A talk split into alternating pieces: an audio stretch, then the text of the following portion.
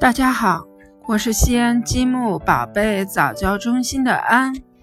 今天给大家带来的绘本故事叫《睡不着的小睡鼠》。秋天到了，该冬眠了。我要睡六个月吗？六个月，小睡鼠问。对呀，我的小宝贝，睡鼠妈妈说。我们睡鼠需要很长时间的睡眠，很少有动物能睡这么长的时间。对这一点，我们感到特别骄傲。睡不着的睡鼠可不是一只真正的睡鼠哦。可是我一点儿都不困。小睡鼠睁大眼睛看着妈妈说：“看见了吗？”睡鼠妈妈笑了，让自己睡着一点儿也不难。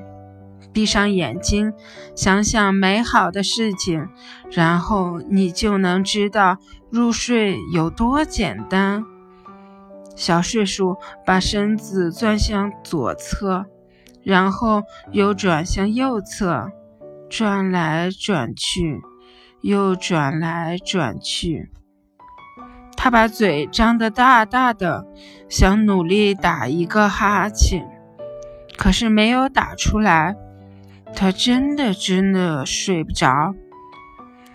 睡不着的睡鼠可不是一只真正的睡鼠哦。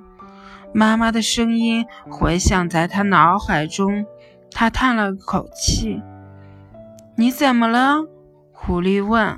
“我睡不着。”小睡鼠向狐狸诉苦：“可你不是一只小睡鼠吗？”小睡鼠点点头：“但是我真的一点儿都不困。”那就数羊吧，狐狸建议。我每次数羊的时候，都会越来越困，越来越困。来，一起数吧。你在干什么呢？夜莺问小睡鼠。我在数羊，我想让自己睡着，因为睡不着的睡鼠不是一只真正的睡鼠。没有晚安曲，当然睡不着啦。夜莺说：“我给你唱最拿手的晚安曲吧。”你不用冬眠吗？蝙蝠问小睡鼠。它一直在洞里滑翔，我睡不着呀。小睡鼠叹着气说：“睡不着的睡鼠不是一只真正的睡鼠。我和别的睡鼠不一样，每只睡鼠都不一样啊。但你是我见过的唯一一只睡不着的小睡鼠。”蝙蝠说：“来，我告诉你。”正确的做法是什么？那你看到了吗？这样做才是正确的，这样才能睡着。蝙蝠说：“小睡鼠试了试，马上感到有些头晕，但是一点儿都不困。”蝙蝠缓缓地晃动自己的身体，一眨眼的功夫，它就睡着了。